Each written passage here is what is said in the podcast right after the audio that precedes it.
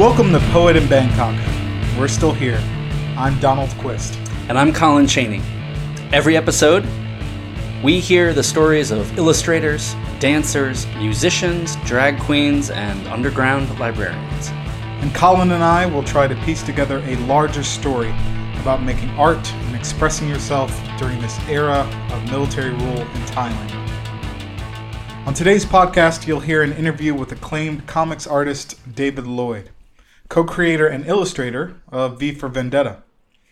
This is a bit of a departure for us. Um, we've only interviewed Thai artists on the podcast, and David is very much British. But given his body of work and the legacy of V for Vendetta, we had to jump at the chance to sit down with him while he was visiting Thailand.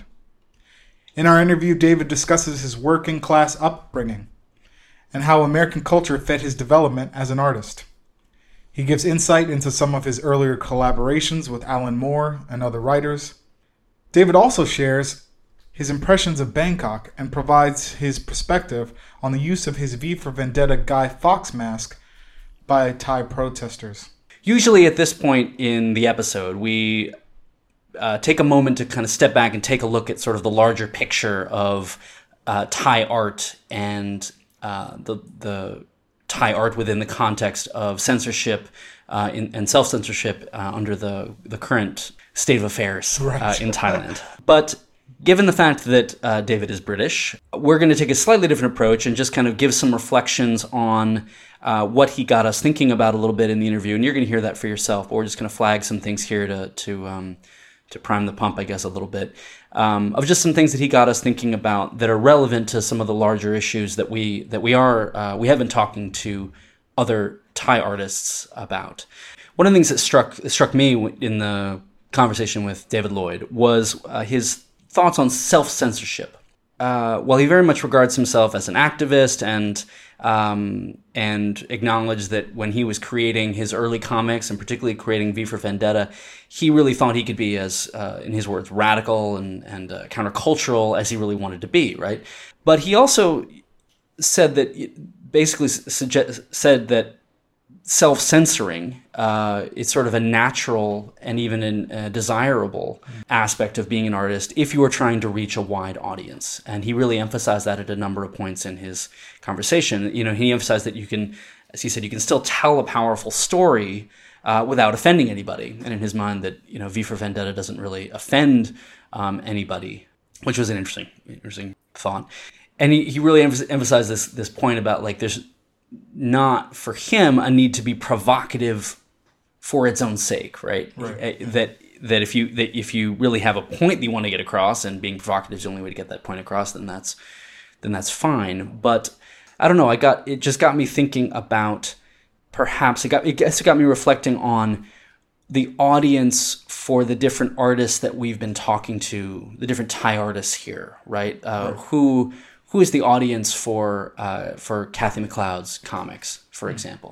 Um, who is the audience for Degaruda's music? They have a new record out, by the way. Yeah, if you haven't been yeah. following it, you should check it out and download it. It's awesome. Yeah. Um, you should buy it, not just download yeah, it. You yeah. should buy it. Who are the people that are going to Notes parties? Who's right. going out to the drag shows? Who's the audience? And and are all of those artists trying to, in David Lloyd's words, uh, reach as wide an audience as possible, or do they have a particular audience in mind? Right. Um, I don't know. That just that just really struck me. And I think, I mean, he said that he never experienced any sort of actual censorship. He never experienced, he, he said that, um, you know, even within Thatcher's uh, England, he de- yeah. he never he never felt that he couldn't draw something or couldn't write something. So in that way, obviously, very, very different from yeah. the Thai context. But that that those thoughts on self-censorship really struck me. So, yeah, I found that fascinating. Um, Lloyd is in a position where he has more freedom to explore political topics and issues, um, while artists like Che and Yo, they're under this severe oppression, and they choose to actively fight that oppression, and um, and and see it as their obligation as artists to do to do so. Yeah. Yeah. So I found that kind of fascinating. Yeah. Yeah. And I think I think, but I think it is interesting just thinking about context, right? I think that a lot of David Lloyd's work is very is very political, yeah. right? Is I mean, we talked it. We talk about the the Horrorist yeah. and the Farmer and the Soldier. The Farmer and the Soldier, yeah. a story about about Cambodia. So I think what's interesting is I think maybe in a context where you have where you have a perceived freedom to say whatever you want, mm-hmm. certain things like that, those stories, he doesn't necessarily regard them as being political in right. nature. He just, as he said, he just really likes good stories, and he, you know, and they just are good stories to him. Uh, where perhaps for an artist who's operating under uh, a regime that actually has particular rules on what you can and cannot say, creating that story would be um, an act of would would be an act yeah. of political speech, yeah. right? And would be would be an act of resistance. Yeah. It's kind of fascinating, though, like uh, under under a regime, everything becomes political. Having a library mm-hmm. that you invite your friends to becomes political. Right. Dancing becomes political. Right. yeah yeah where it got me thinking about in the U S yeah sort of how how we think. I mean I remember I remember in graduate school there was a lot of conversation about sort of political poetry, mm-hmm. you know, and how like and how basically how it sucked, you know, sort of like how, you know, if, if you were writing a political poem yeah. that was didactic mm. uh, or even if it wasn't even trying to be didactic, it was inherently didactic and sort of was was regarded as being very suspect, mm. um, and obviously that's a problematic that's a problem very problematic view. But I think the idea being that like that there's a real line between sort of making a statement, a political statement for a particular party yeah. or, or stance, and just creating creating art. I don't know. Yeah. It just got me thinking a lot about that. Maybe the last thing we should just say, and we'll, um, of course, you, we'll just let the man himself um, talk about it when we get to the interview.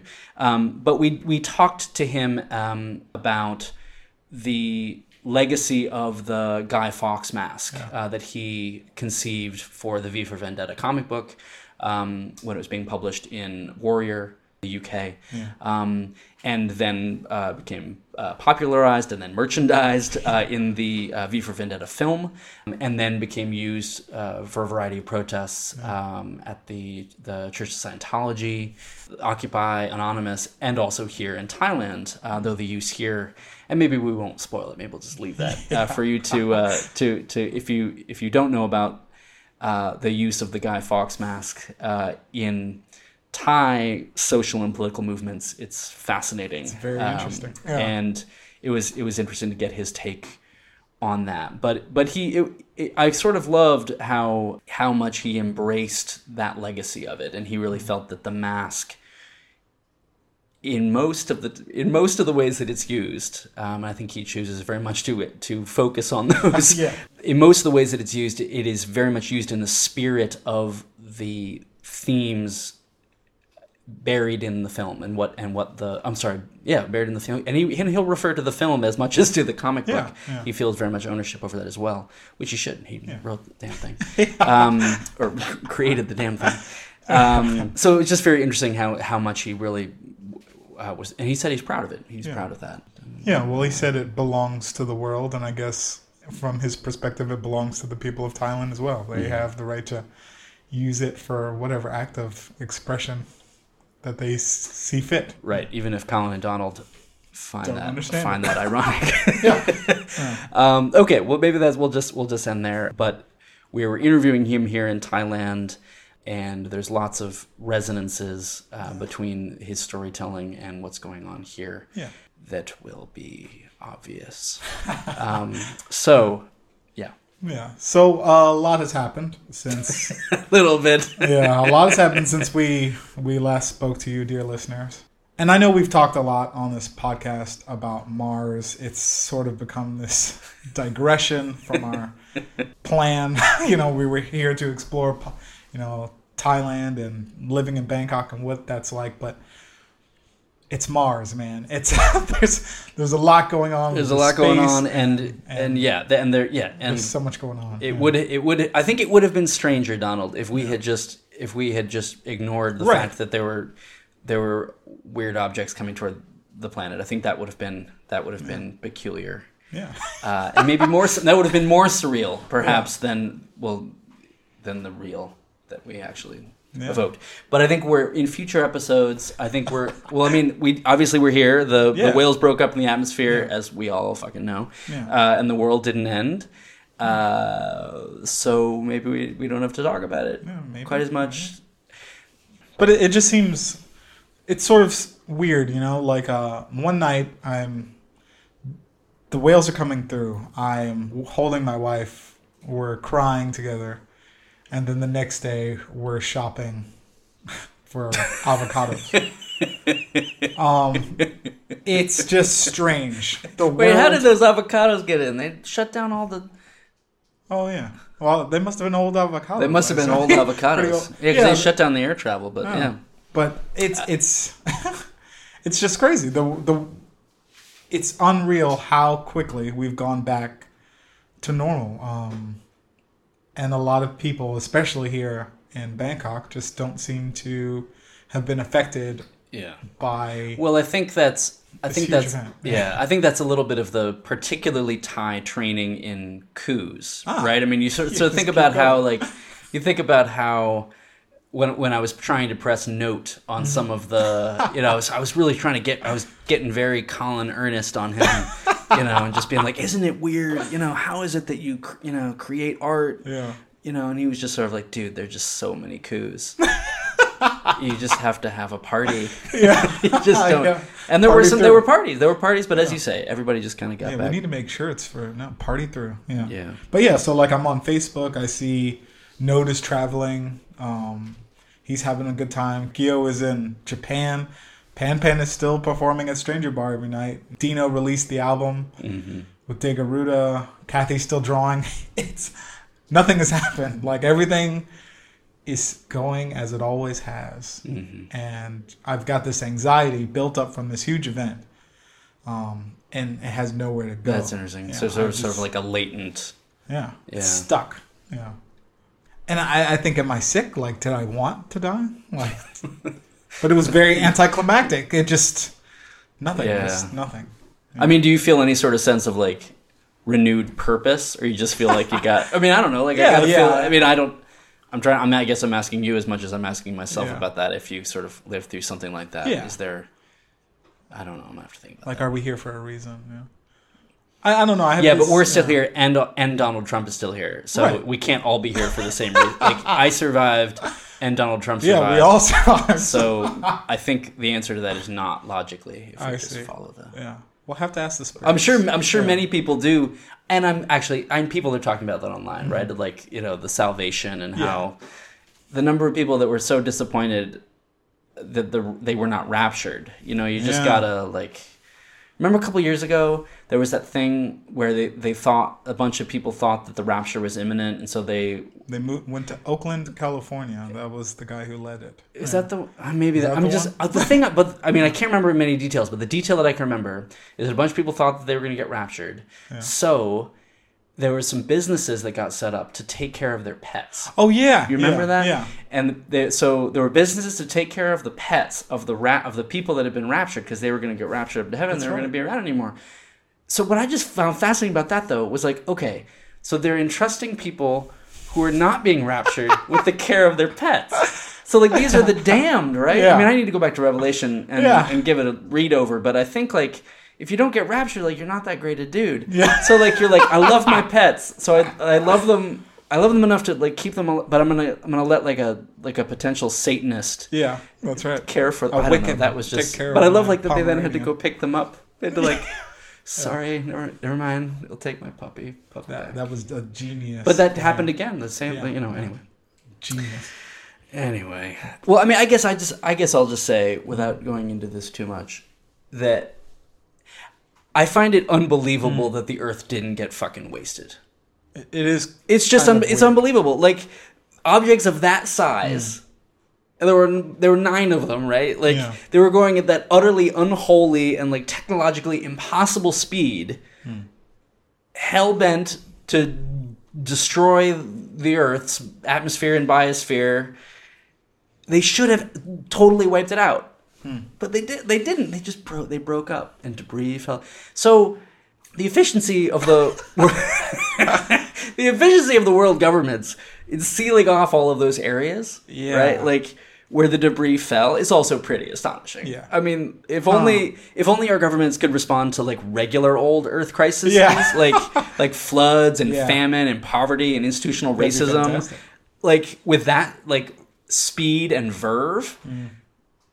things would be rad. Yeah, they would be they would be awesome here on Earth. But like, I hate that. I hate the feeling that I'm all like conspiracy-ist about like the locking down of the recovered artifacts, yeah. and like I don't, I don't, I don't at all buy the reports coming out of China and Brazil, who are the only countries that have actually said anything about the artifacts so far. Like that, all that they're they're just run of the mill meteorites, like made made of like iron, nickel. I mean, the Chinese at least bothered to say that the rocks were were. Uh, I haven't. I where, I wrote it down somewhere. Oh, uh, Shargati, Nakla, and Shasini. I don't actually hmm. even know, but yeah. I just like that they actually in in the report I'm looking at. They went to figure they, it out. They yeah. actually like that is what Mars rocks are made of. Like okay, that, that's like oh. that. We know Whoa. that that's what meteor. So like they, you know they so like it matches earlier. Sam- they said that yeah. it matches earlier samples of of meteorites thought to have originated from Mars, like the one that was found in Antarctica years ago. Remember yeah. that that like yeah. that they thought might like have evidence of of Martian life. Um, But I don't know, man. I just don't buy it, and I hate that I don't buy it. You know, yeah, like, like I'm really open to conspiracies. I was watching a documentary the other day, and I, I don't believed... watch documentaries, man. yeah, don't documentary, watch documentary filmmakers should not be trusted. Oh yeah, they're the worst. They're the worst. But I was watching one, and I almost believed. It had me believing like Nazi Germany had alien tech. I was, I was, I was like, okay, well, how did they make the B twenty-two? Like, wait a minute, huh? How did? Yeah, that's a good point. Now, once yeah. you once you start getting into that, yeah, I don't know.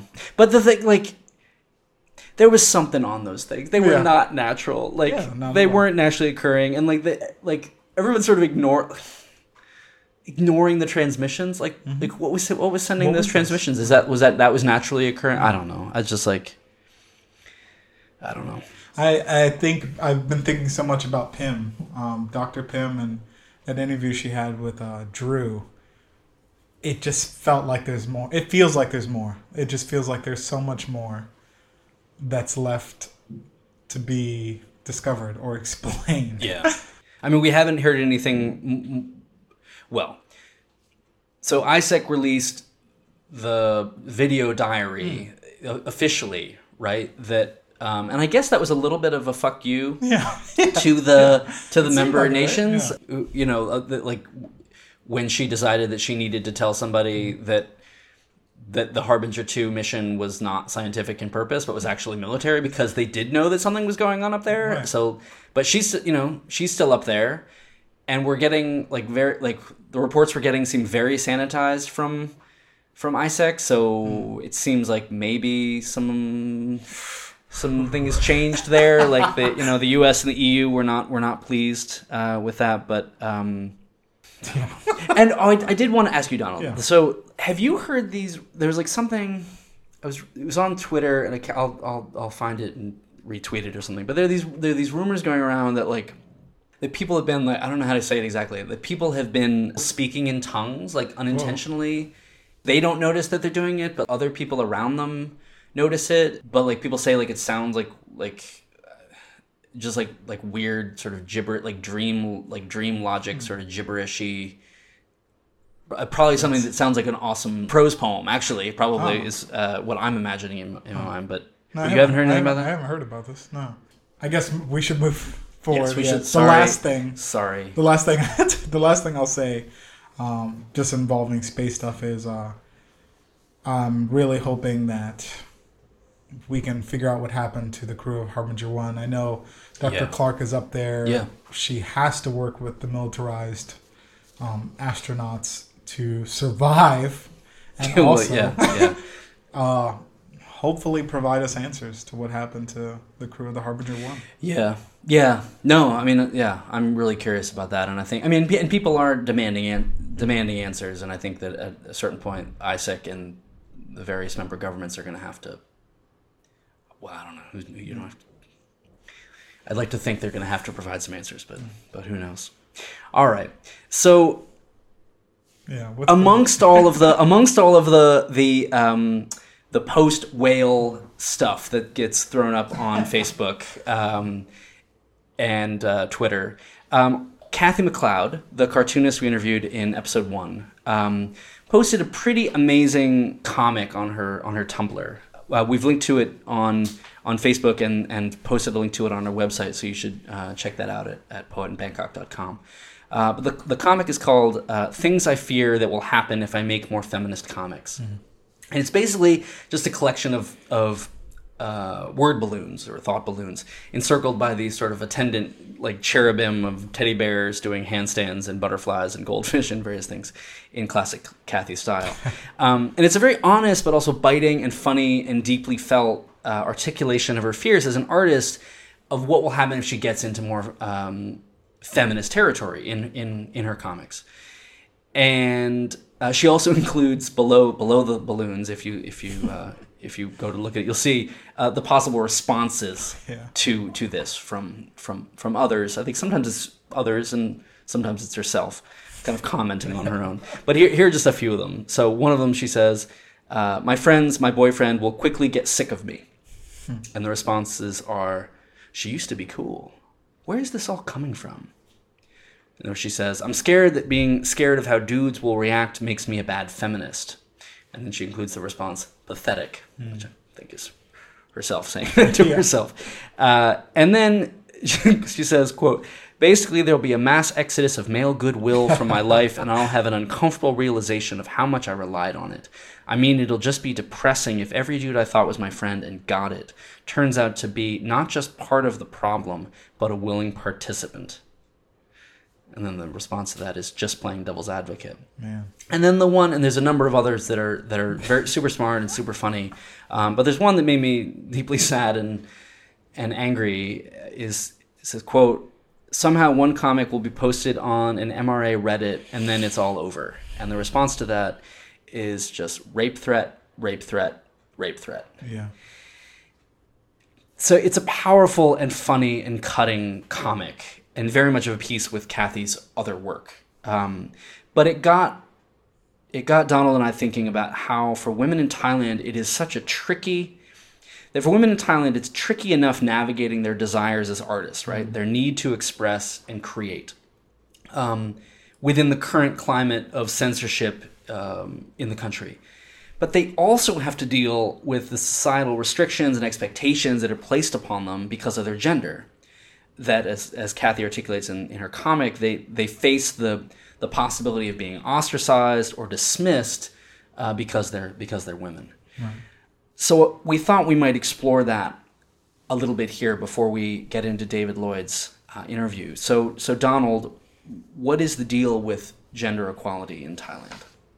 Before we go any further, it's important that we preface this discussion yeah. by acknowledging that we are two cisgendered foreign men talking about gender equality from a position of considerable privilege. Um, yeah.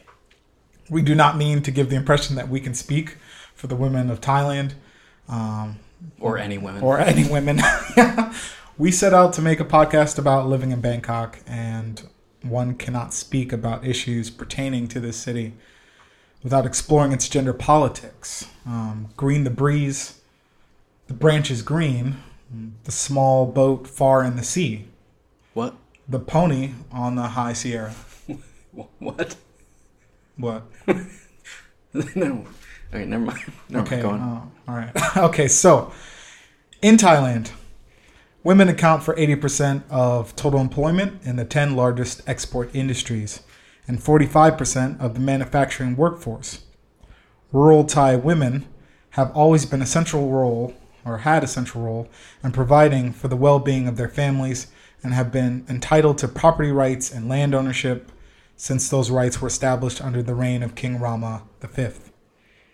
Today, Thailand has the fifth most P H Ds awarded to women as compared to men, fifty-seven percent in the world. That's amazing. And has one of the highest proportions among Asian countries, fifty-one percent of female science researchers. Like like our Doctor Doctor Pim. Like Doctor Pim.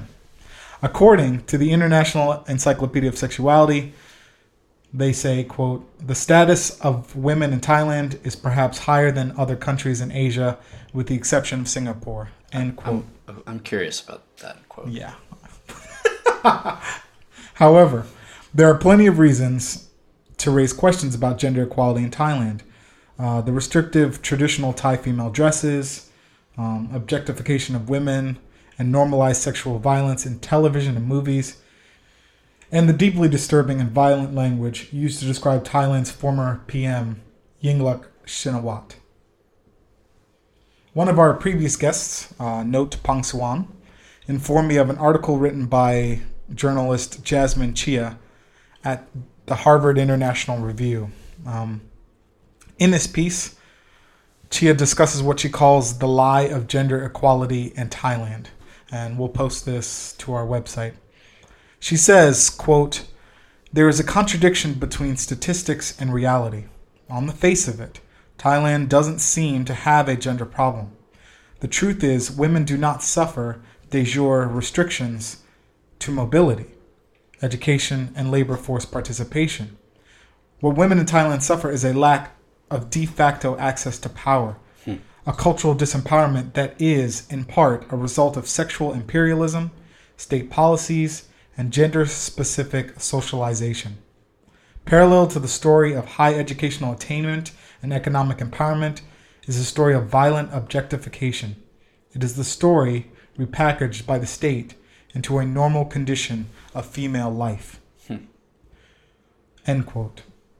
Chia goes on to speak about the commonality of misogyny among the middle class, the prevalent objectification and normalized sexual violence towards women in the media, and how Thailand profits financially from its massive sex industry while criminalizing female sex workers with laws like the Prostitution Prevention and Suppression Act established in nineteen ninety-six. Um, I didn't know this law existed, so I looked it up. So I want to read a few sections of this law. Section five, "Whoever for the purpose of prostitution offers, solicits, introduces oneself to, follows or opportunes another person on a street, in a public place, or any other place, and such act is overtly and shamelessly committed or causes nuisance to the public, shall be punished with a fine not exceeding one thousand baht. Section six, "Whoever congregates with another person in a prostitution establishment for the benefit of prostitution of that person or of another person shall be punished with imprisonment not exceeding one month or a fine not exceeding one thousand baht or both." Okay, that's that's actually written. That's law, okay? Or at least it once was law. I'm curious to know whether the, whether the junta has continued to hold on oh, to, yeah, on yeah, to that. I wonder, yeah. I mean, it's it's not. They're nice sentences. They're really good sentences, so I would hold on to them if I were the junta. Yeah, they are words. They are indeed words. Put, there's definitely clauses. There are and, clauses and periods. Okay. Here, the women are vilified, uh, not the men who approach them looking for sex. The implication is that these women are a menace, luring innocent men and corrupting Thai values. Oh, man. Uh, I think just in general, we're just going to put out some observations here and no conclusions, simply uh, either f- facts or reflections or questions that mm-hmm. we, we have. So I think all of this is actually in the spirit of question because I don't... Yeah. think that I understand understand any of it. But I, I was thinking about um, how in April twenty fourteen, right before the coup, um, when she was still prime minister, uh, Yingluck Shinawatra was, it, it's usually the ritual for the prime minister to uh, do, there's a ceremony to honor the cannons, like cannons that shoot cannonballs, outside the defense ministry. But in an article in the in the Bangkok Post, I remember I read that she was not, even though she was the prime minister, the caretaker prime minister, she was not allowed to to go and to put the garlands on the cannons uh, because it was tr- tradition dictated that women cannot oversee the ceremony. Wow. And so the the, the defense secretary uh, went went instead to the to the quote cannon worship on on her behalf, these canons that that are revered as being somehow, as the as the Bangkok Post said, as, as being magical and having some relationship to um, having some sort of effect with the unrest in the South. So just the idea that your that your your idea of gender equality or of gender politics in the country and of power relationships in the country are are so strong that you're not going to let your your elected. Granted, I know that there's a lot of things in this that, that but your elected your elected prime minister uh, to go and con- conduct the ceremony yeah. is just, to my outsider eyes, is mm. remarkable. Yeah. Um, Though I, I get, won't get into it right now, but I, but that obviously is not the, only, the the most remarkable thing in terms of how the prime minister uh, was was treated. But how she was treated, I remember getting very nasty. The way people spoke about her. You mean during the during the the Bangkok sh- shutdown, yeah, particularly shut, yeah, when the particularly, when the yeah. when the so this for our non-Thai listeners, this was a period of time where a number of activists. Yeah. Uh, created something called Shutdown Bangkok, uh, basically occupying various parts of the city in these sort of street parties and roving uh, parades, uh, demanding that the the elected government dissolve itself for a variety of reasons. yeah. uh, but there were lots lots of protesters out, and there were lots of posters oh. uh, of depicting uh, Yingluck Shinawatra. They weren't criticizing necessarily her job performance. Some people did. Some, some people, people got did. into that, but yeah, some people got into that. But I noticed a lot of it was just attacking her femininity. They were attacking her as a woman. Mm-hmm. Um, just, I remember I was near Selam. Yeah, I was near Selam, and just turned a corner and saw this huge poster of her, like a Photoshop of her getting raped. And yeah. I can't read the poster; it's in Thai. I, I, so this is all I see. I just. And then there are just people cheering, you know. They're just holding up the sign, saying, yeah, you know. Yeah. Screw this lady. Yeah. No, I mean, like, the the, the, the misogyny surrounding yeah. surrounding that. I mean, that that and there are a number of articles we can post to them that, mm. that get into this, that, that, that kind of brought a lot of this stuff together. But, there, you know, there are all these moments. There was, like, the, the old the old prime minister referred to her once as a, as a quote, stupid bitch. Yeah. There was a university professor who... wanted to find a group of guys to come together to, um, I think the word that was used was, quote, sexually snare her. Yeah. I'm still not totally clear on what that is.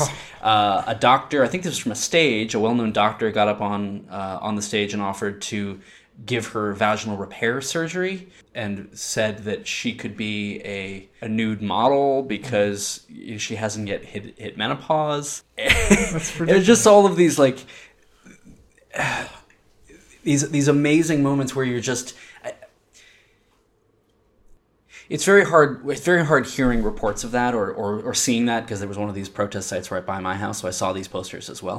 It's very hard to see that and to to feel any sort of sense that that any sort of sense that that is appropriate speech, right. that any sort of sense that that is appropriate speech, and just see that as violent mm. hate speech. Right. And so what I just try to wrap my head around is just how is it that there were so many people yes. that were comfortable, that, right? Comfortable, they were they, they were comfor- comfortable enough yeah. with it, um, and it wasn't as though there were not corners of Thai of the yeah. of the Thai media or of the yeah. Thai citizenry that was not critiquing it, mm. but just the the, I mean, people did not. There are a number of people that really did not like did not like her and mm. do not like her politics, um, but that was just incredibly. Incredibly disturbing. I remember reading something by Prawit Rajanapruk, the, the old columnist for the English language newspaper The Nation, who who said who basically talked about how that kind of speech was like just evidence of a of a sort of a really deeply rooted patriarchal culture in Thai society, and that even people, I think he said, even people that believe that they're upholding morality. Yes. will still somehow subscribe or feel comfortable with that. Yeah. And I guess I just want to say, like, I'm, I'm. We, we preface this by saying we're yeah. deeply conscious of our, of our, of our privilege, but I'm, un, I'm uncomfortable speaking about this yeah. as a foreigner, yes. right? Because it is, it, it drifts into territory where I feel uncomfortable, where I'm talking about a culture that is very different from mine, right. and there's part of me that wants to, to be open to, right? To be open yeah. to. to different cultural attitudes, but I just don't, I don't know. I just don't, I just, buy? I don't, I don't feel like, I just don't, I mean, well, again, because the, the other way to look at that is like, it's like Thais are totally fine with misogynistic right, and that rape. Like, and that, I mean, that obviously is yeah. not true either, yeah. right? So it just, because obviously the U S has yes. its fair share of, oh, yeah. of these problems, and they are in many ways probably are worse. It's just sort of how overt they are here, yes. and how public yeah. they are yeah. here. I mean, if, if Hillary Clinton is elected, it'll be very, I mean, I'll be, I will be watching for yeah. seeing how people within a culture actually that has freedom of expression yes. enshrined, right? Like how, how will people speak about her? What right. will be the sort of accepted norms around that in, in public spaces, right? Because it's one yeah. thing to like to, to use certain language in the privacy of your own home, and, and you know, um, not that that makes it okay, but like, obviously people say things in private that they won't say in public, totally. But how public all of that was. Right. A poster of the prime minister being raped. Yes. Right? Like, you know. And it's it's just happening every day, continually. Just uh, just a few weeks ago, uh, before Songkran, uh, the prime, the current prime minister, and I don't even know what possessed him to do it, really, or to say this, but he addresses the media and he he says, "Women are like candies, okay? Um, I didn't th- see that. They should stay wrapped." So he wanted women during Songkran, don't dress provocatively. Oh. He wants you to dress in traditional Thai dresses. Um, because nobody wants an unwrapped candy. This is just fine. Like this is, and there there was there was some backlash, but not as much as I would have I'm hoped just, or as yeah. expected. Um, and since I, I remember when I first moved here, my wife has issues with yeah no with, yeah uh, some you... of the misogyny. Uh, With just some of the misogyny? Yeah, some of the misogyny. She's some cool of the misogyny. Some of it. No, she has issues. Um, so, like, she was, when we talked about moving back, she did bring these things up. She was a little bit apprehensive of moving back um, just because she felt she had more freedom to speak and to do what she wanted in the U S. Um, and one of the things that she really didn't like about uh, living in Thailand was lakorns, uh, Thai soap operas, mm. um, because they often depict women being raped, uh, and then the girl usually ends up with that guy. So it's really? Like a socially acceptable I don't know. I, I've never watched that rape. So I thought maybe she was exaggerating. Then I got here um, and I saw it. I actually saw this. Um, It's this common trope where, like, uh, the girl fights and then the guy rapes her and she'll learn to like it and then she ends up with him. Um, and then sometimes it, it could go the other way. Like, if there's a character on the show that people don't like, like a villain, she'll get raped, but in the bad way. She won't end up with the guy. That's interesting. She'll get pregnant or something like that. Um, that... ingrained something yeah. into people. I feel like that there are consequences to media yeah. like that. Though I'm thinking, and this is, I, it's on topic mm. and off topic simultaneously, I'm thinking about the first season of Game of Thrones. Have you mm. seen it? Yeah. Yeah. So, um, Emilia Clarke's character, mm-hmm. Khaleesi, yes, yeah. um, is effectively yes. raped. Oh, uh, I had issues. um, by the What's his name? Dugu or Dogo or yeah, something? Yeah, Dogo. We're going to get we're gonna get yeah. some mail about I know, this. Right. This is what people um, are upset. Yeah, exactly. Um, effect, I mean, I don't know why I'm adding effectively. She is raped. She is raped, yeah. Um, and then, as you as you put yeah. it in the Thai in the Thai soap opera yeah. language, she learns to like she learns to like it. She yeah. she learns she falls in love with him. Mm-hmm. And granted, and her story over the seasons obviously is about is about uh, reclaiming or reclaiming or claiming power. Yes. But I'm just thinking about, I mean, I think that, but I think when that was, when I think that, I don't know, I'd like to give, it wasn't H B O though. It wasn't. I'd H B O. Like to give the creators of that credit enough to think that they knew they were doing something transgressive. Okay. They knew, yeah. I, I guess I'd like to yeah. think that, but I don't, I don't know what, I yeah. don't, it, yeah. I don't, I can't say that, right? So right. I, who's to say whether that is any? I, it's I, it's, yeah. it's no less problematic. Yeah. But you're you're right yeah. that if that if there's in the middle, that at least is supposed to be a nighttime show, I think. Right? yeah, so the, but uh, Lakorns are just on like so. Yeah. Or they'll, yeah, they'll be on like in the in the in the restaurant. Yeah, like, the, and so yeah. you're just watching someone get raped. Um, you you see while your, you have your somtom. Yeah. yeah, while you have your somtom, and so it's there is this, like you said, this uh, there appears to be this normality mm-hmm. to this misogyny, mm-hmm. um, and it seems to be it seems to run deep um, yeah. from what I've experienced. Yeah, um, yeah. and. There are many. This is actually probably a two episode yeah, yeah. worthy topic. Uh, in a future episode, I think we're planning to have a discussion yes, about that's right. um, sex work. Um, so we'll continue some of these themes in this discussion. Um, I had the privilege of teaching at this organization that provides education and seminars and job opportunities for disadvantaged women. In Thailand, um, a lot of these women came from the sex industry. Um, they were working in the sex industry, so they wanted a change.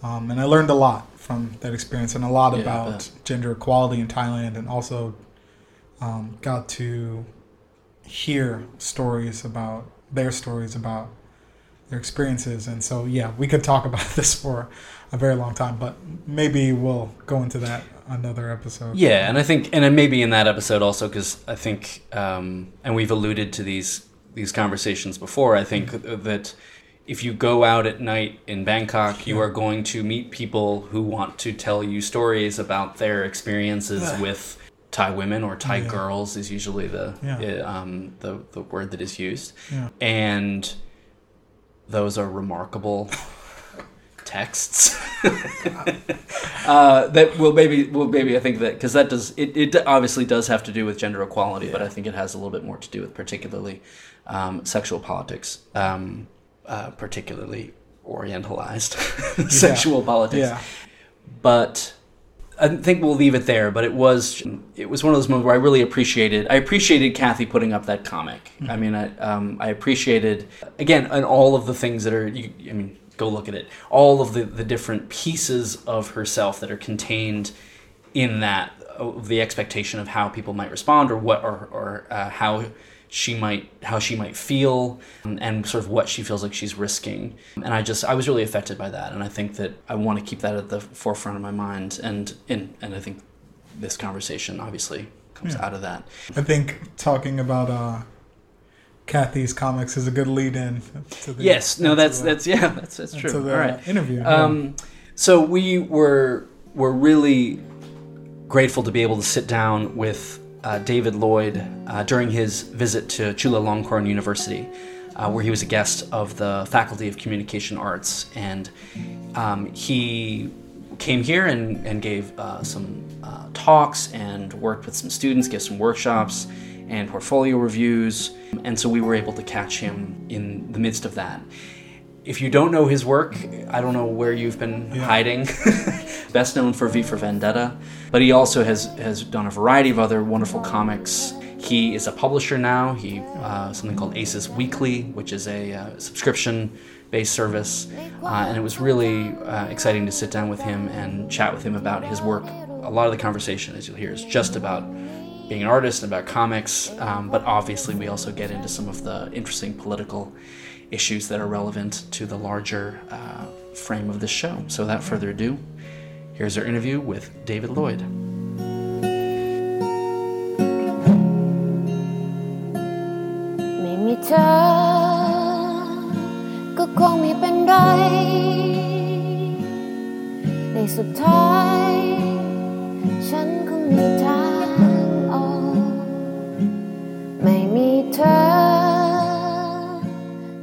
Uh, I've come to Thailand on the invitation of a friend of mine, uh, Nick Verstappen, uh, from Belgium, who now works for the university here. And um, he's invited me to talk about my work, and uh, uh, has put on a little exhibition of uh, retrospective, uh, respect, retrospective of, of some of my of some of my stuff. And uh, I'm also going to be talking to some comic artists and students of Nick's too. And um, very happy to uh, accept the invitation. I've never been here before. And uh, w- what images did you have of Thailand kicking around in your head when you got on the plane?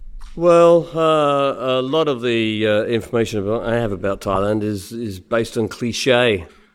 And uh, I, I'm sure everyone knows the clichés, the kind of um, happy women there are here, and the nice attitude uh, of freedom that there is here.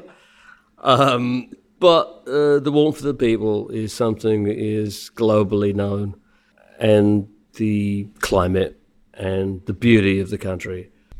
Have you uh, have you gotten out and about a little bit since arriving? What sort of things have you What sort of things have you seen? Either, you know, proper sightseeing attractions or just things that you've noticed that you found interesting so far?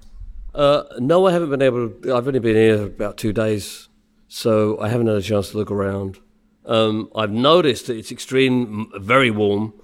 Probably might, uh, maybe a little bit too warm. Although I love the warmth. I'm from England. And, uh, you know, we, we're desperate for it wherever we can find it. Yeah, so uh, I'm certainly enjoying that warmth.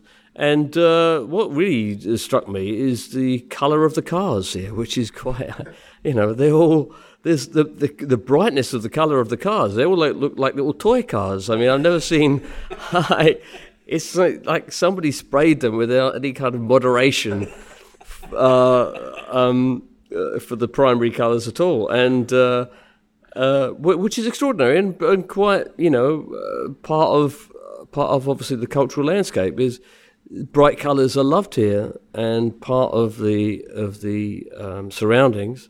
There's a lot of malls I can see, and the area I'm in is uh, is quite heavy with uh, traffic and people, and uh, um, in one regard reminds me of uh, Sao Paulo actually in Brazil.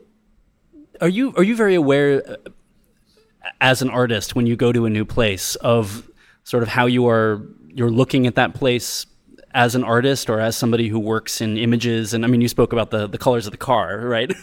So it seems that you're you know definitely tuned into color. Well, that's that's the first thing I notice. I mean, and, and often if I'm going somewhere, what I try not to what I try to do is not to do any research about it at all. But I like to visit a place and actually have that impression wash over me immediately. Um, that's how I felt when I went to uh, Sao Paulo. I did a book on Sao Paulo, as a matter of fact, and before I went there, I did very little research. I just wanted to have that whole impression so that I could report it. The first thing that I do in any place, new place, is I just like to go out and walk and see what what is what is particularly different about it that, that in the routine of life. So, you know, what what's the different things about the supermarket? Okay, you know. What's different about a supermarket in Thailand than the supermarket in England? I think that's interesting. That tells you more about the people, I think. And also the television. When I went to America for the first time, you know, I would spend a day just watching television. Just a day, because that tells you so much about where you are. I mean, I'm in a hotel that is that has a number of Thai channels, but also some, obviously, some tourist channels because, you know, you have French and blah, blah, blah. But no, I'm... I'm very interested in those those impressions that you get as an ordinary person. I wanted to go back into your past a little bit um, and wanted to ask you if you could paint us a mental picture about where you grew up. Okay, I, I grew up in um, a place called Enfield, which is a um, suburb of London, which is the outermost northern suburb of London.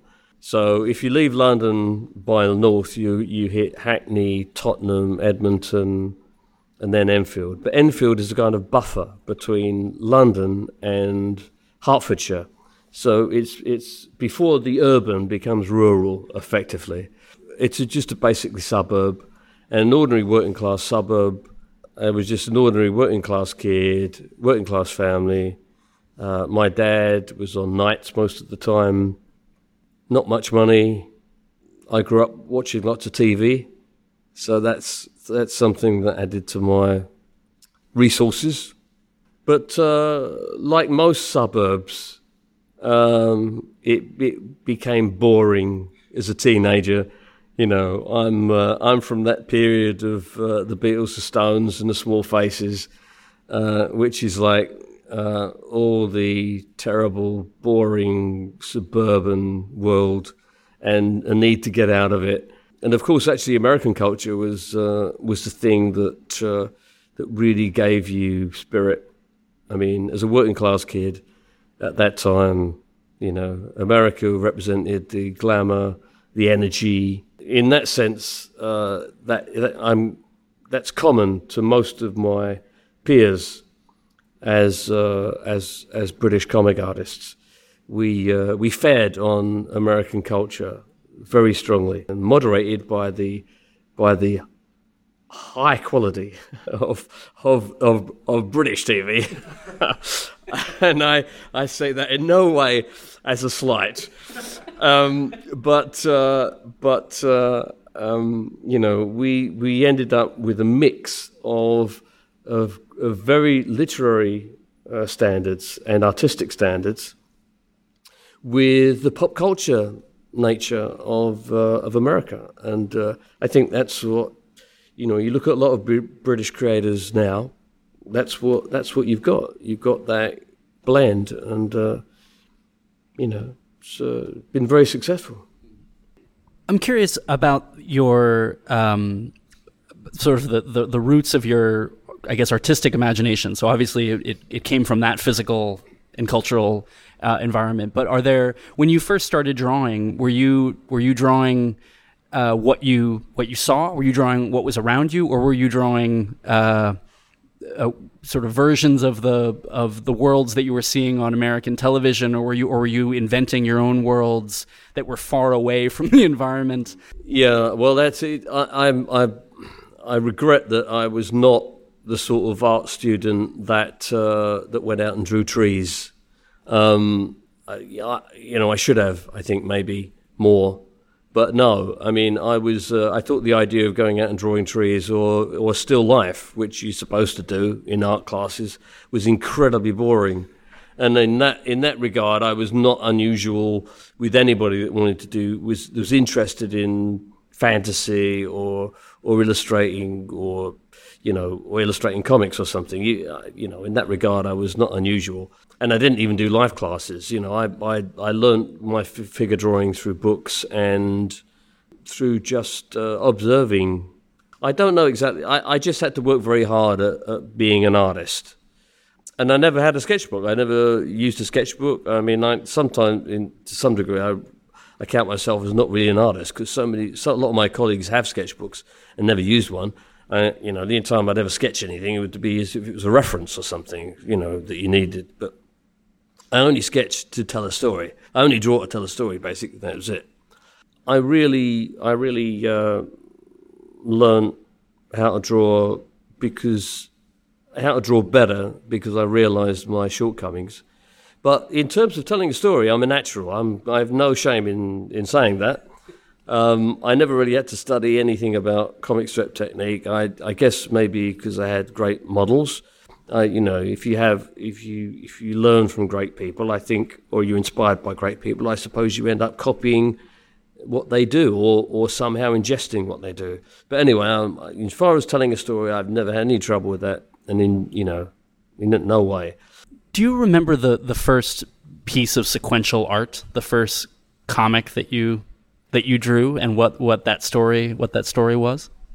Well, the very first one is something you can discount, really. I think I, when I was a I had a I had a friend, and we did this really crazy, stupid thing that was like a three frame called Jim Tack and Jack Boot, and I, it was just don't ask me how you know it was the adventures of a tack and a boot. I don't know. Oh, I don't know. I must have been nine, ten, something, something. Uh, Nine, ten, ridiculous.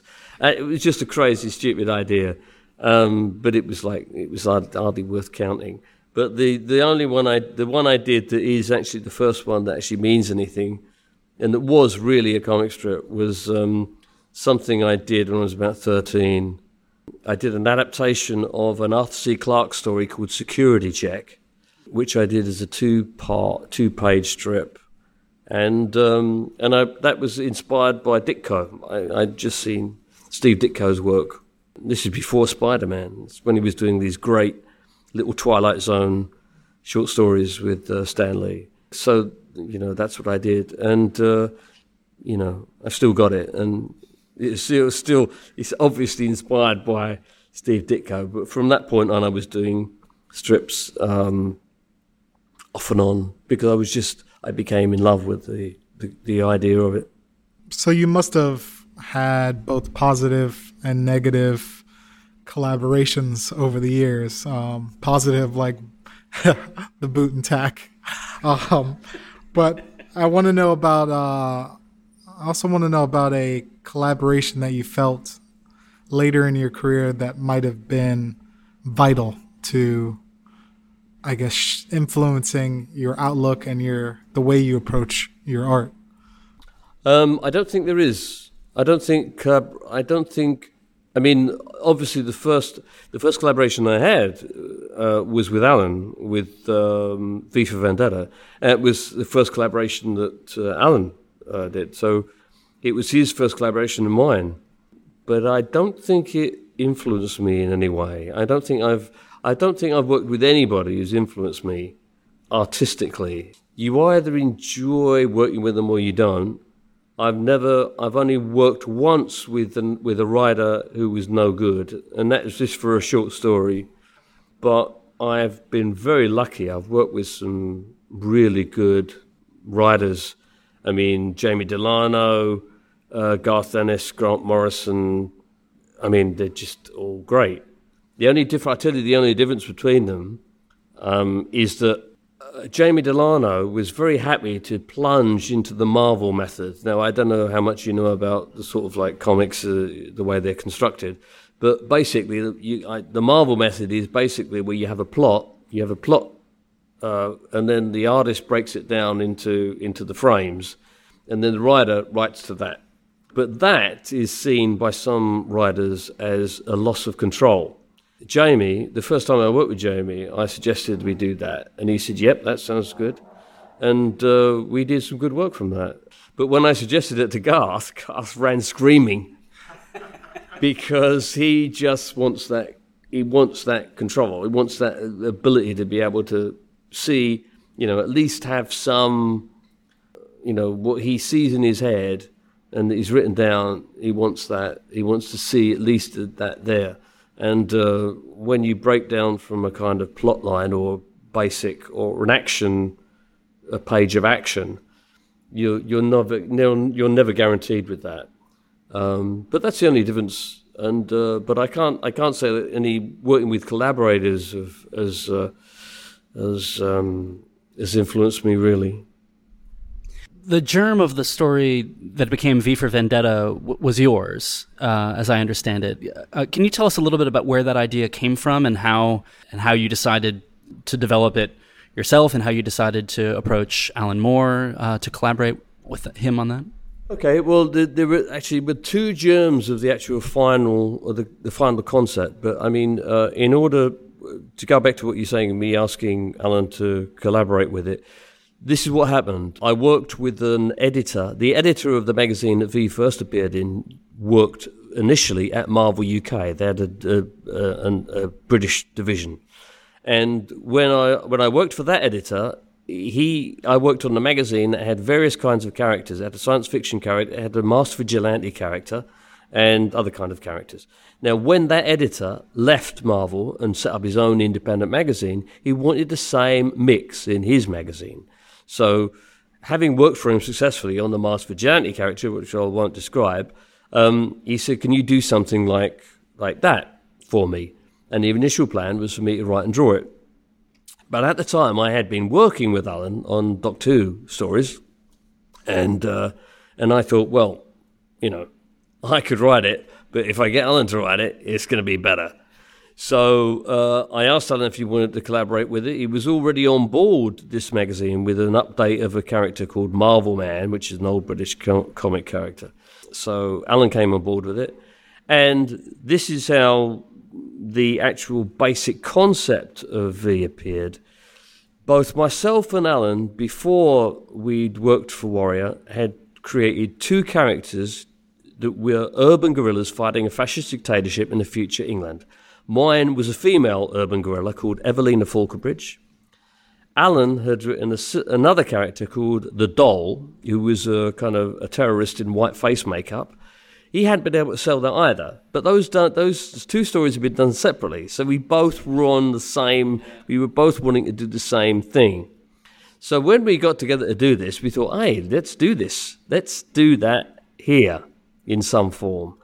And uh, it was also, actually, it was important to at the time because in seventy-nine, eighty, uh, there was a burgeoning radical right-wing movement.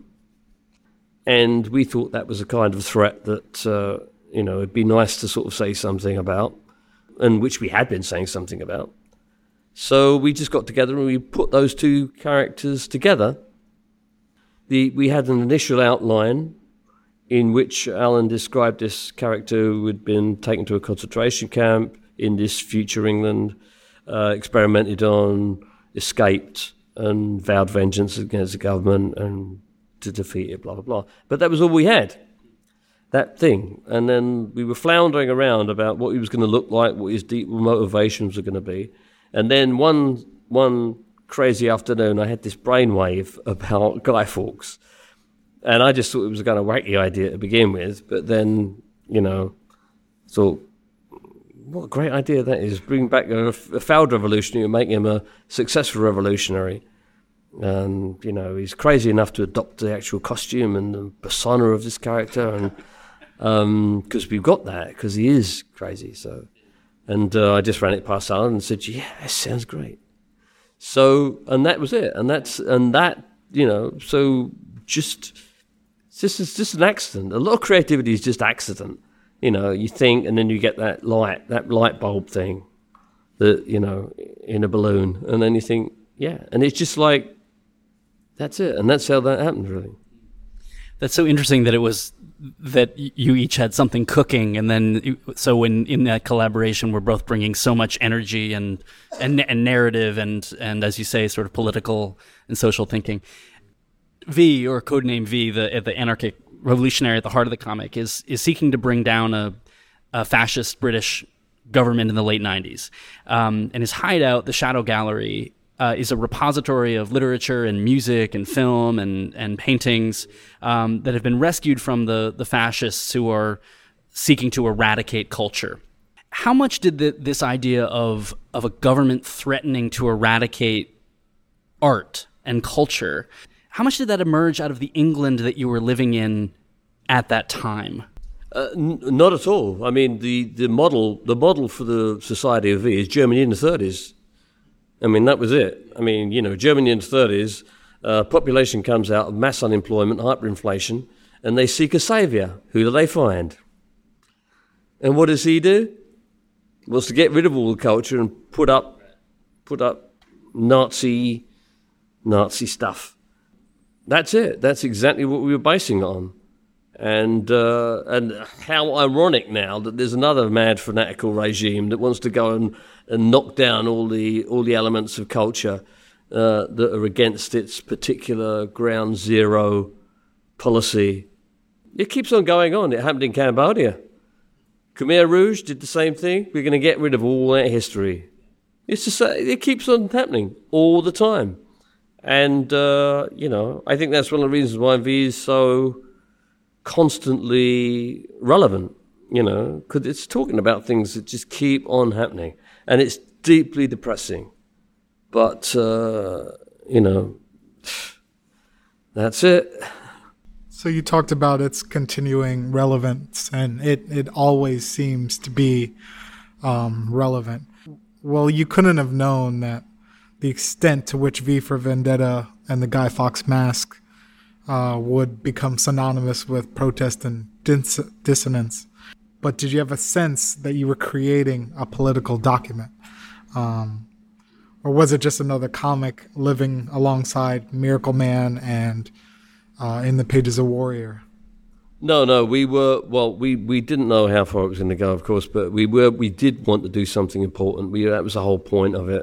I mean, if there was just no point in just doing another story. Um, and especially because we had the freedom to do what we wanted to do. I mean, the, the magazine it appeared in, because it was an independent magazine, he, he couldn't pay us uh, industry rates. And part of the compensation of that was that we owned the characters and we could do what we liked. We had that freedom.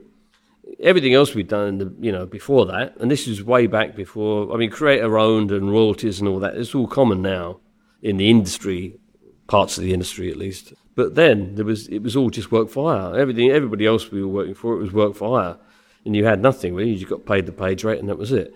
But in this circumstance, we had freedom, and when you got freedom, you could do whatever you, you can tell stories the way you want them, and about what you want to do. So I think we, so we took the opportunity of doing that, but we didn't know, we didn't know how it was going to end up. But I think it's fantastic the way it has, you know, with all the masks being used for demonstrations against tyranny of all kinds, whether perceived or otherwise. And, uh, you know, I think it's great. Mask does represent what the story represents. It's resistance to tyranny, and and it's good that there's, and it's universal, and it's neutral. Um, so I think it's great. So Thai artists, whether they're filmmakers or writers or dancers or cartoonists, are um, must contend with with laws that limit uh, freedom of expression, but also with a sort of cultural and social milieu in which um, it's very, very common to self-censor for a variety of. for a variety of reasons. When you were creating V for Vendetta, or I suppose I could ask this about any of your other your other work, uh, how transgressive or dangerous did it did it feel to to create that that comic within that particular within that particular moment in England? Well, it wasn't transgressive. I mean, the thing about you got to remember is that um, comics in England are not regarded as of any value at all, really. So it's not like we were writing for a newspaper or something, or doing even a, doing even a cartoon for a newspaper. You know, we could be as as radical and subcultural as we wanted to, effectively, and so we did. I mean, we never had any uh, we never had any problem with that at all. And in terms of of self-censorship, personally or in any other circumstance, I think you just have to remember, you know, who do you want to reach? If you do want to reach the widest audience possible, you can still st- uh, tell a very powerful story without being without offending anybody, for instance. And I don't think anything we did in V was offending anybody. I mean, obviously some people, oh, we're talking about homosexuality. Well, that's terrible. That's shocking. I mean, kids read comics. How, what on earth are you doing? What on earth are you doing? Well, I'm... F- well, we don't listen to that because we weren't thinking that comics are for kids.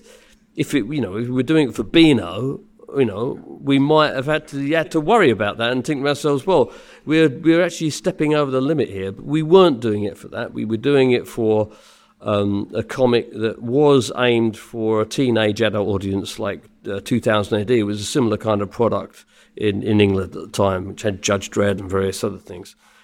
But I must say that there's no point in in. in being provocative for the sake of being provocative. There's no point in that. You, you if you're going to be provocative, be provocative because you got to, because that's the way you've got to get your point across. But um, I mean, just on that on that basis, what I'm doing right now is I'm actually publishing now, and I'm doing something called ACES Weekly, which is uh, which is a digital comic art magazine, and I want to reach as many people as possible because it's subscription based. And uh, so I want to be able to tell powerful stories in there, and we do. We do have some very good stuff in there that doesn't offend anybody because, you know, I do want to reach as many people as possible. And, and in fact, that was one of our, our uh, points with V.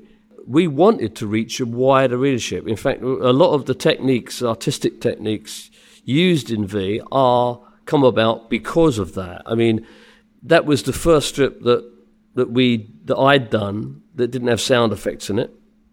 Well, in the mainstream, I mean, I'd done, been doing strips before that didn't have sound effects in, but for the mainstream, for the industry, I took out sound effects. I took out thought balloons because that though those that language is is something that actually puts off people who don't usually read comics. And what we wanted to do with V, especially, was reach a wider readership, and we actually achieved that.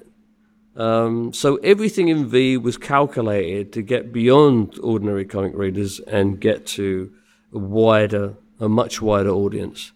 So I think it's very important to, to use whatever tools you've got to reach as many people as possible. So, you know, the idea of self-censorship, well, I would, uh, you know, I would, I censor myself to reach the people I want to. But if I, if I felt the need to be provocative, then I would be. Yeah, that's that's such an interesting. I mean, especially with with ACES Digital, which I've I've been reading in anthology, the the collections, not the not the weekly version, but just the. It seems that, that you fully embrace the digital medium for for that reason, as well as the. Um, I mean, you've you've oriented the page from a from a uh, conventional vertical. A page of a comic book, which I suppose most comic book readers are used to, to, to the horizontal, because of that's the shape of screens. It's the same thing, and the, yeah, and and the reason why we did that was because that's the the comic the computer pay, uh, computer screen. That's the ratio. Why would you want to change that? It's insane. And and of course, with the tablet, you can flip it over so that you could use a portrait quite effectively. But we don't want to do that. We want something to run across all platforms. So it's across laptop, desktop. Um, tablet and smart T V. Put it on your smart T V, and that's all. That's all horizontal format. I want it to go straight across like that, without flipping or any of that stuff. And uh, I remember I found it the first time I actually saw comics, uh, uh, supposedly digital comics on screen. They were trying to ape the idea of, of flipping a page, and I just I thought, what the hell are you doing? You know, what are you trying to make it look like a comic with a page that you flip over? You want you on a screen. Right. And there's so many stupid things in, in, in digital comics presentation that just don't address the fact that you're just doing it through cyberspace, you know. You're publishing through cyberspace, you're getting right out there, you're going directly to the reader. All you're doing is changing the surface. That's all you're doing. You, and we don't even do motion comics. We don't do that stuff because that's not comics anyway. That's animation. That's got nothing to do with comics. So we just comics on screen using the same art form as ever it was. That's it. Just exactly the same. We just change the surface and that's it. And it's as simple as simple as pie. And it cuts, cuts out massive costs, enormous costs. So the reader gets twenty pages a week for a pound a week. Right, and the money comes back to the creator without anything hived off for any unnecessary distributors or any of that stuff that you don't need, and it's all great. So you always stay mindful of trying to make things accessible to the reader, um, trying to reach and widen the audience. Um, and then I'm also thinking about your work with The Horrorist and The Farmer and the Soldier, Uh, which appeared in Crisis. Um, so you're obviously politically minded. Um, do you consider yourself an activist? Do you use your art as a type of activism? Well, I do think I think um, I think that if you if you have the gift of being able to tell a story or communicate, and you have something to say, then you should say it. Otherwise, it's a waste. What's the point? If you don't have anything to say and you just want to tell, you know, another story of Spider-Man, that's great. Well, I've got nothing against that, and I have the greatest respect for all artists that do that. But if you've got something to say and you do have some viewpoint, then use it, because, you know, what, what's the point of having that gift of communication if you don't use it? There's no point. But The Farmer and Soldier, I mean, I didn't write that, but that was a very good story. It was a very, very good story. But it's not about, it's not just about politics, it's about people. You know, I'm interested in seeing things that are about people and how people live. And so any any story I tell, I did a crime novel called Kickback, which is about uh, corruption, a corrupt police force and a, and a policeman who decides he can't do this anymore. But that's, that, that could have been about a surgeon, a corrupt surgeon. It could have been about a civil servant, you know. We're all prone to corruption, every single one of us. Are all prone to temptation, and we take it and we do things that other people are doing because they're doing them. Oh, it's so, well, yeah, but he's doing it, so, you know, we are so flawed. If I, you know, I want to tell a story about that. So, you know, it's it's all, it's cool as long as I'm interested in stories that are about something and about people, and because I care about it.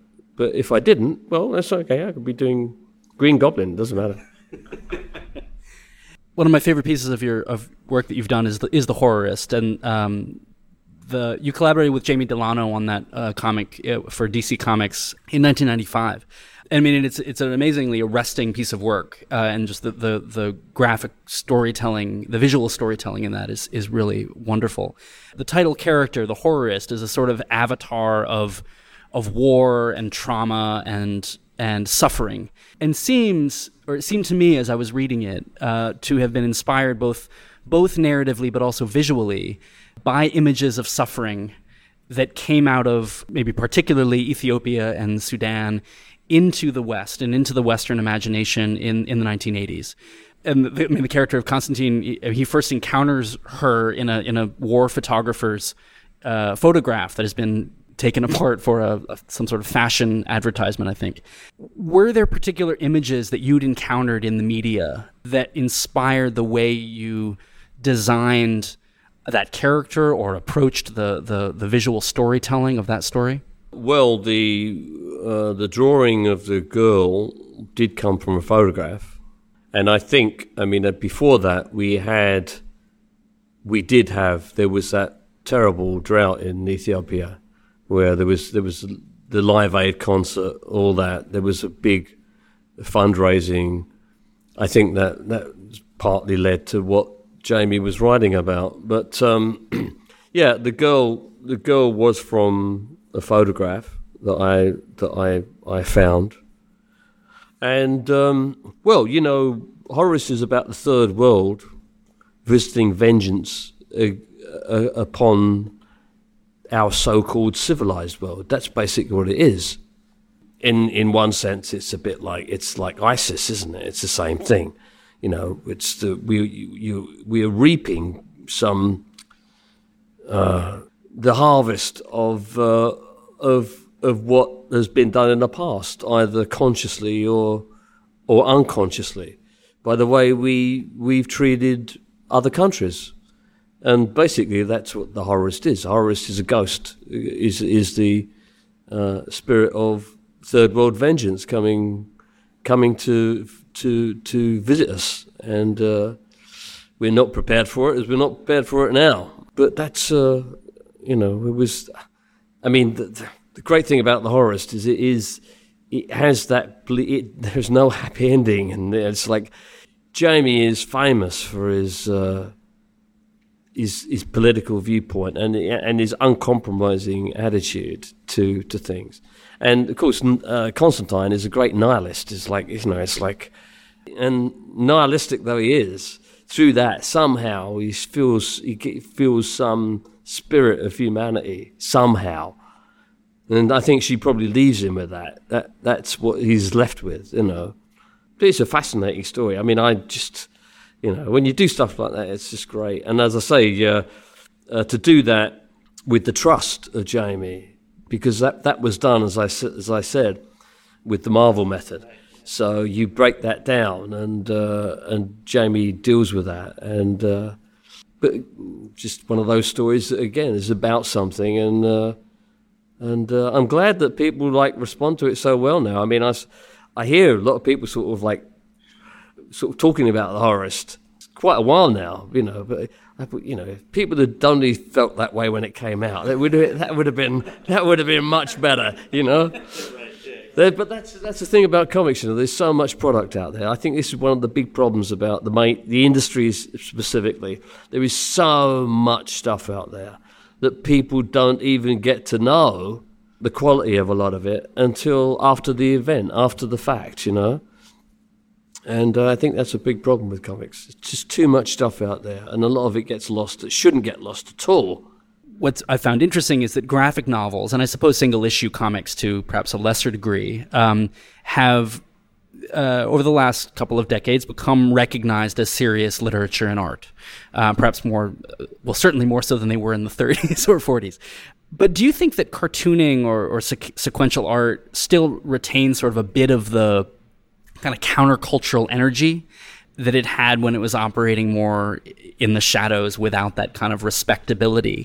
Uh, that, and the respectability certainly has has brought a lot of good as well, but is there also still a little bit of that sort of, yeah, that sort of shadow energy about it that, that is that is helpful to either you or other creators?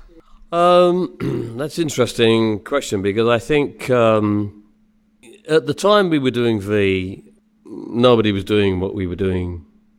Uh, you know, comics in general were kind of a bit stagnant, you know, and nobody was really exploring.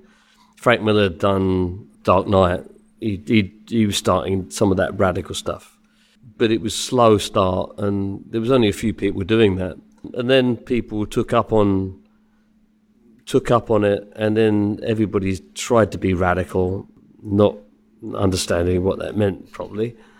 And and then you did have, you know, there was a graph, the graphic novel came in as a sort of like a savior of the of of the form, because comics had all this baggage of being just Superman and Bigfoot stuff. And then, you know, but it, it gained um, a level of respectability.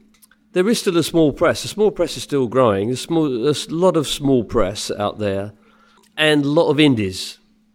Whether any, I don't know whether anybody's doing anything, anything challenging. It's an interesting question. I think it's a cultural thing too. I think you've got to, if you you look at the way, I mean, look, in the sixties and seventies, it was a It was supposed, or it was commonly supposed, that the young would always be rebellious. Now, since the eighties, that's gone. I you can't rely on on on the younger generation being rebellious in any way, shape, or form now. I don't know what's happened, uh, but I think the desire for radically changing Uh, society or culture has somehow been dampened somehow. I don't know what the answer is. I mean, social media is part of it, I think. People t- people tend to sort of like gather and talk amongst themselves instead of going out and trying to change things. I don't know. I'm I'm not sure. It's just that I think a lot of the norms of of and means of expression of being radical have been taken over. Without getting too heavy, I think the corporations try don't want anybody to, to be to upset the apple cart, um, and I think they're finding a way of stopping anybody uh, upsetting the apple cart. I think a symptom of that is what's happening in America now, which is quite fascinating. P- people have been repressed in many ways. They're bursting out in two areas. You've got Trump, and then you've got Bernie Sanders on the other side. Now, there's two ends of their two polarized ends of society. One that is yearning for a sort of kind of socialism and a real, true justice, social justice, and the other one is just looking for strength to be wielded uh, to make sure they get what they deserve. And that is that is a symptom, I think, of there's too much control of the population, and by corporations, and not the, it's not the political parties, it's corporations that run the political parties and lobby groups that run that. You know, the world is just controlled now.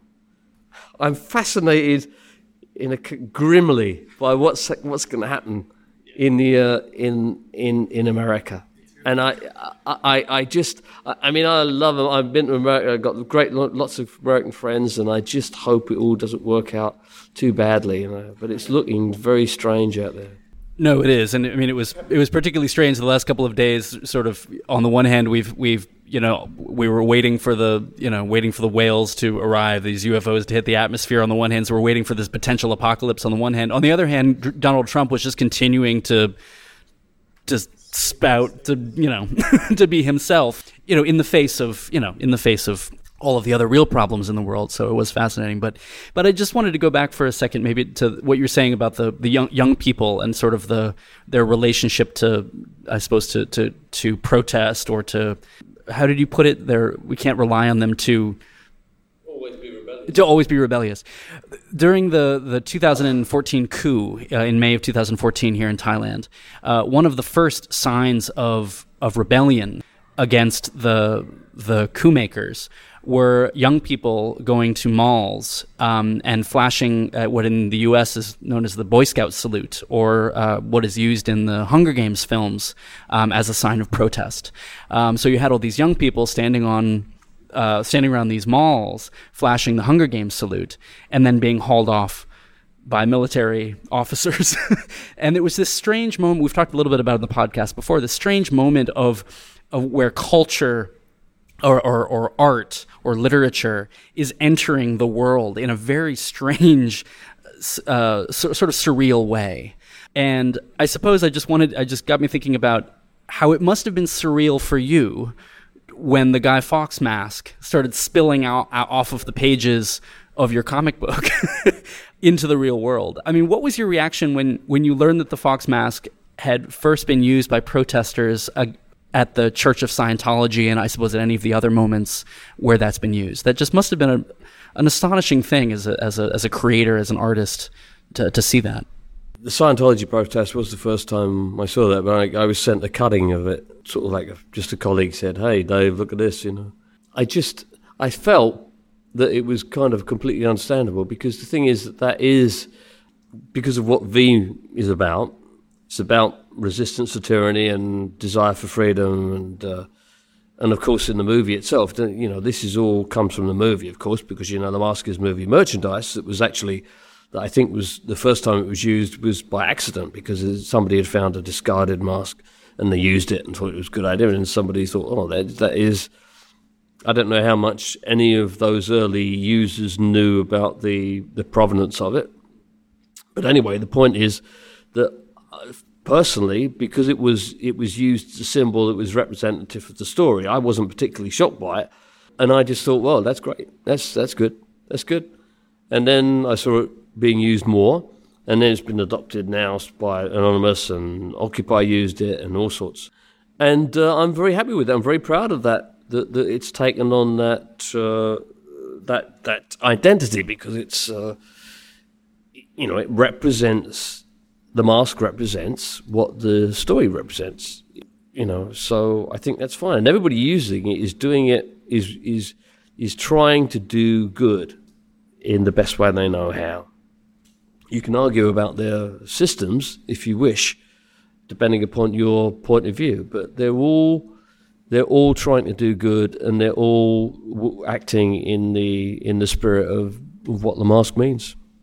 Just your your point about the, the fact that that the, the the mask was movie merchandise. Um, so at the Time Warner owns the the design now. Um, how did how did that happen? I mean, if you I mean. Uh, yeah, how did how did that happen, that they just happened to own that, the right to that? Well, how it happened to become Warner copyright is basic, is simple, because when we did V for uh, Vendetta initially for the, the British magazine, we owned the copyright of it. But then um, when the publisher of that magazine ran out of money, um, V was in hiatus for a while, and then D C, you know, they wanted to do it, but they would not have continued. They didn't want to publish it unless they owned it. So, you know, we made a decision to sell it to them, and we got a percentage, and uh, and that was it. So from that point on, from that point on, it belonged to D C, and then, of course, uh, Warner Brothers. But, uh, you know, a lot of people make the point that it's kind of ironic that uh, that people um, protesting against uh, corporation power and generally um, are actually uh, providing income for the corporation itself. But it's a very small irony. It's a very it's a very small irony in the bigger picture, you know, and uh, and so, you know, it doesn't bother me. And, you know, let's face it, that mask belongs to the world now, really. And uh, there's not much Warner Brothers could do if, about it if they wanted to sort of, like, stop it. It is banned in Saudi Arabia, though. I, I saw that. Mm. Well, it, I was in the, a mall by my... Because, as you say, there are a lot of malls in Bangkok. I was in a mall by my house the other day, and in the there's, like, sort of independent T-shirt vendor, and on and on the wall for one hundred baht, you can buy a version of the uh, of the Guy Fawkes. It's only T-shirts and the mask for sale at this particular establishment. I'm just curious for your reaction to this, because in, in two thousand thirteen, protesters who were seeking to oust the democratically elected Yingluck Shinawatra donned hundreds of the Guy Fawkes masks and their march through the mall district of Bangkok. These the V for V for Thailand was the name of the the group. Were largely pro-establishment, anti-democratic, and were seeking to to make sure that the the institution of the monarchy was protected. so the, the use of the mask by this group and and we eventually supported the what became known as shutdown Bangkok shutdown, and then which led up to the coup, which overthrew the government. I suppose just the, the the use of the mask has been seen by some as perhaps like a slightly larger irony. I'm just curious your thoughts on that, of just the, the use of that that mask, that symbol being adopted, yes, technically as as as protest and as protest against government, even though technically what it was was a protest against elected government. Well, I don't think you can stop anybody using it in the way they want to use it. Once upon a time, I saw a fascist group actually using part of the imagery of the film because it, of the of the daggers, that violent image. You know, they were using that, but you can't really stop people using it. I, I just think that most people who do use it will be using it because they realise what it actually means. The thing about anything, you know, once it's out in the world, it's like art generally. Once art is out in the world, that's it. There's nothing you can do about it. It's out there. So what people do with it, you just hope that it'll be used uh, properly. You can only hope, can't you? Well, we just wanted to thank you so much for taking the time to speak with us. Maybe just as we as we go, could you just tell us uh, how uh, people can find you or your projects online, and any new projects that you've got coming up that you'd like people to keep an eye out for? Uh, sure. Well, I've got a website, uh, not updated, I'm afraid, but it's got lots of stuff on there if you're interested in what I'm doing, which is l for lloyd dot com. And uh, ACES Weekly, you can reach and see what we're all about via www. aces weekly dot co dot uk, not .com, dot co dot uk. I think that's all you need to know. I mean, I'm, you know, we were on Facebook, of course, we're on Twitter. Yeah, and I just want to thank you. Uh, Kap Kon Krab. Kap Kon Makap. Thank you so much, David. Really appreciate it. Thanks. Thank you.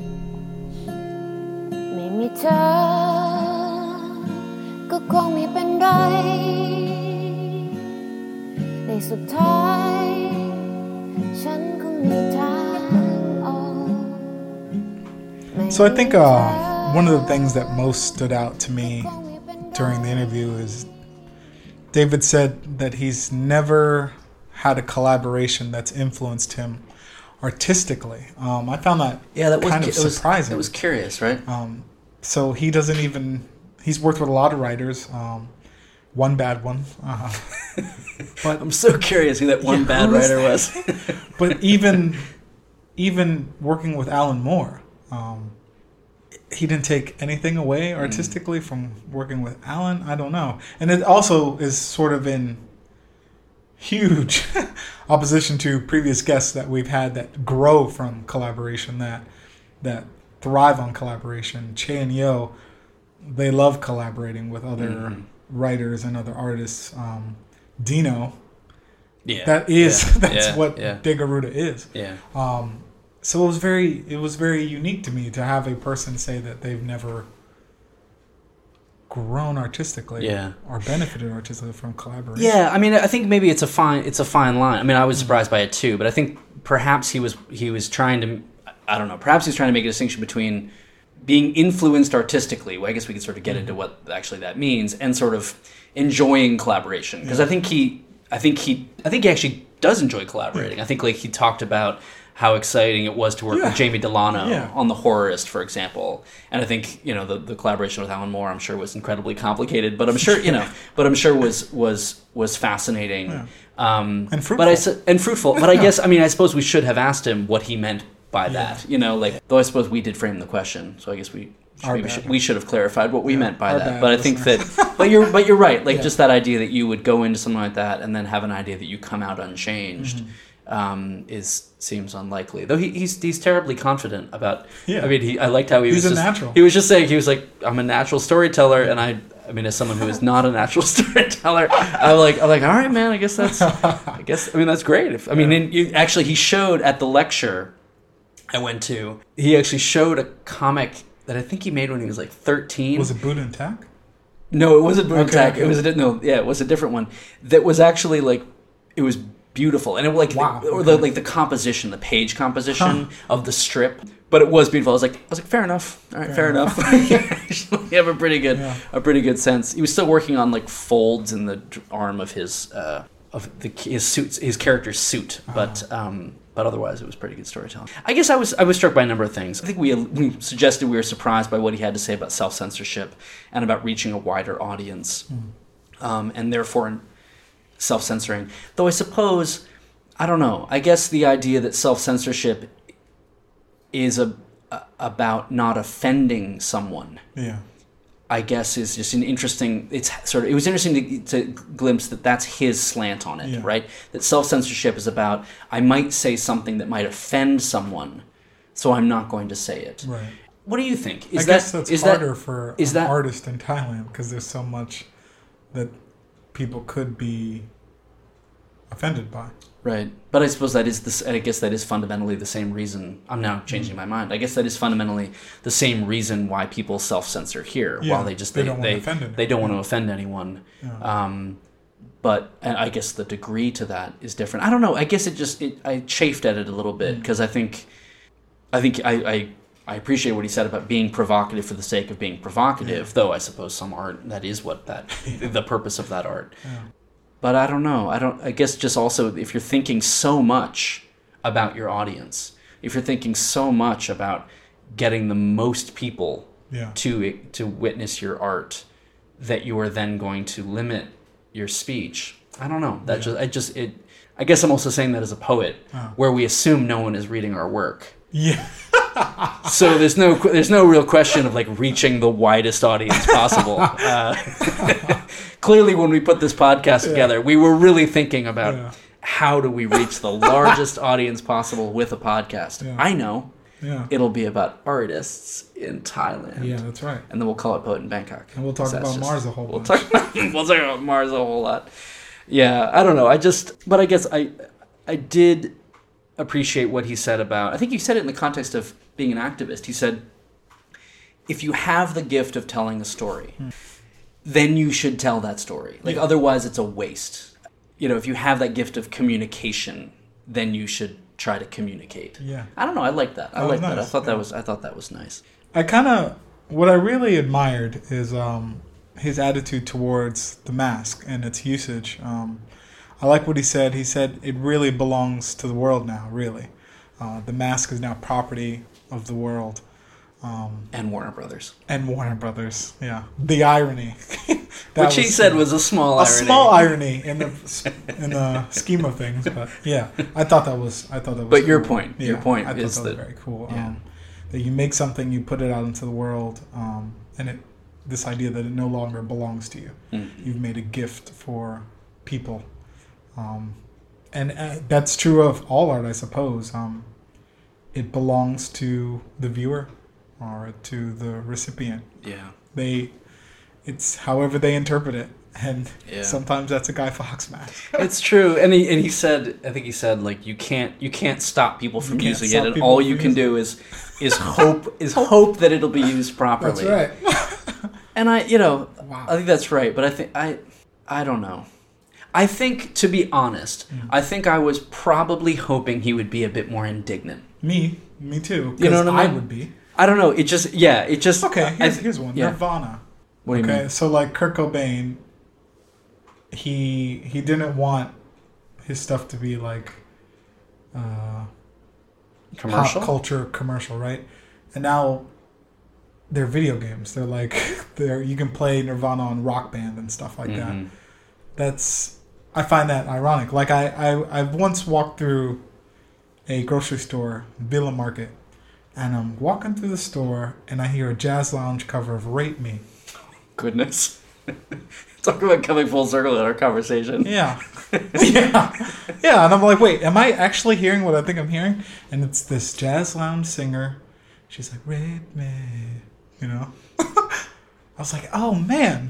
He made goodness this thing. Great, goodness gracious. He made yeah. this thing. He never would have, never would have allowed that to happen. Like, but that's what happens, you know. That's yeah, what but he was on Geffen, though, right? Like he was, yeah. So was, I mean, that's, yeah, that's I think true. It's he did partici- He participated in the mm. "Smells Like Teen Spirit" music video. That's right. So, so like, it, I think it's a. I mean, not. I think your point, your point, yeah. your point stands, but it is, it is like Basquiat on T-shirts. You know? Yeah. Like, yeah, when you see the crown on T-shirts, I'm like, what? What is that? Who owns that? It's being sold at like Hot Topic or yeah. No, guy. It's true. It just, I think, I don't know. I guess, I guess I would like to think, I mean, I, I think his, his attitude is very, David Lloyd's attitude is very generous, is very generous and, and full-hearted. Mm. Um, and I think probably logically also true, right? Like, if you create something, you have no more control over it. He seems at ease with that. But also he was saying that he, he you know, he did emphasize how much he, you know, the, that he, he's so, that the way it's used is predominantly used by people who really get it, right? And they want to, um, how did he, yeah, so, so he said something to the effect of, like, um, everyone's trying to use it to do good, right? That they're sort of trying to fight tyranny. And so I think he, I think he very much has this sense that that, that is what the mask is used for. Mm-hmm. And so the fact that then he, when he came to the, like, fighting tyranny, let's just focus on that for a second, mm-hmm. right? And then it came to the the, the use oh. by the by the yellow shirt protesters to try to oust a democratically elected government, which is by definition not tyranny, yeah. right? I mean, um, is, that, is, that, is that fair? Tyranny. Is that yeah? They view. Yeah. I mean, they yeah. view. I don't know how you view it as tyranny. Like, how, yeah. you have to define tyranny in a really weird way. Um, but um, you have to get the person who wrote that uh, that prostitution law yeah. to define it. I guess if they if they wrote that, yeah. that would be a really good. That would be a really good definition of tyranny. But I don't know. I guess there was just part of me that was hoping he'd be a bit more indignant. But maybe I don't know. Maybe he was. Maybe he was informed a little bit of the the uh, political climate he was entering into, and yeah. he, he knew he was on on mic. The mic was hot, so he was um, he was gonna be he was gonna be wise, and uh, yeah. didn't want to get carted off to Lloyd a is uh, sly. He's a sly fox. um, but we had a we had a. We had a fantastic time interviewing David and want to thank him for giving so much of his time. Thank you to Nicola for um, for generously arranging that. You can find links to David Lloyd's work on our website, bulletin bangkok dot com.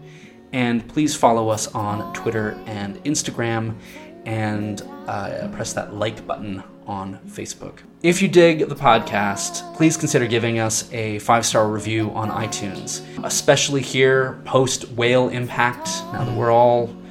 just living large. Um, it really helps us uh, to reach new listeners for the show.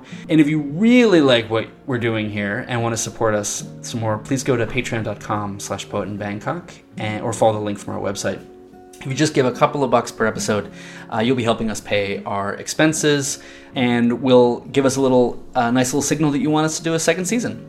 Um, and you can also, for uh, a certain donation, get a wicked awesome t-shirt with Donald and Colin on Mars, drawn by Kathy MacLeod.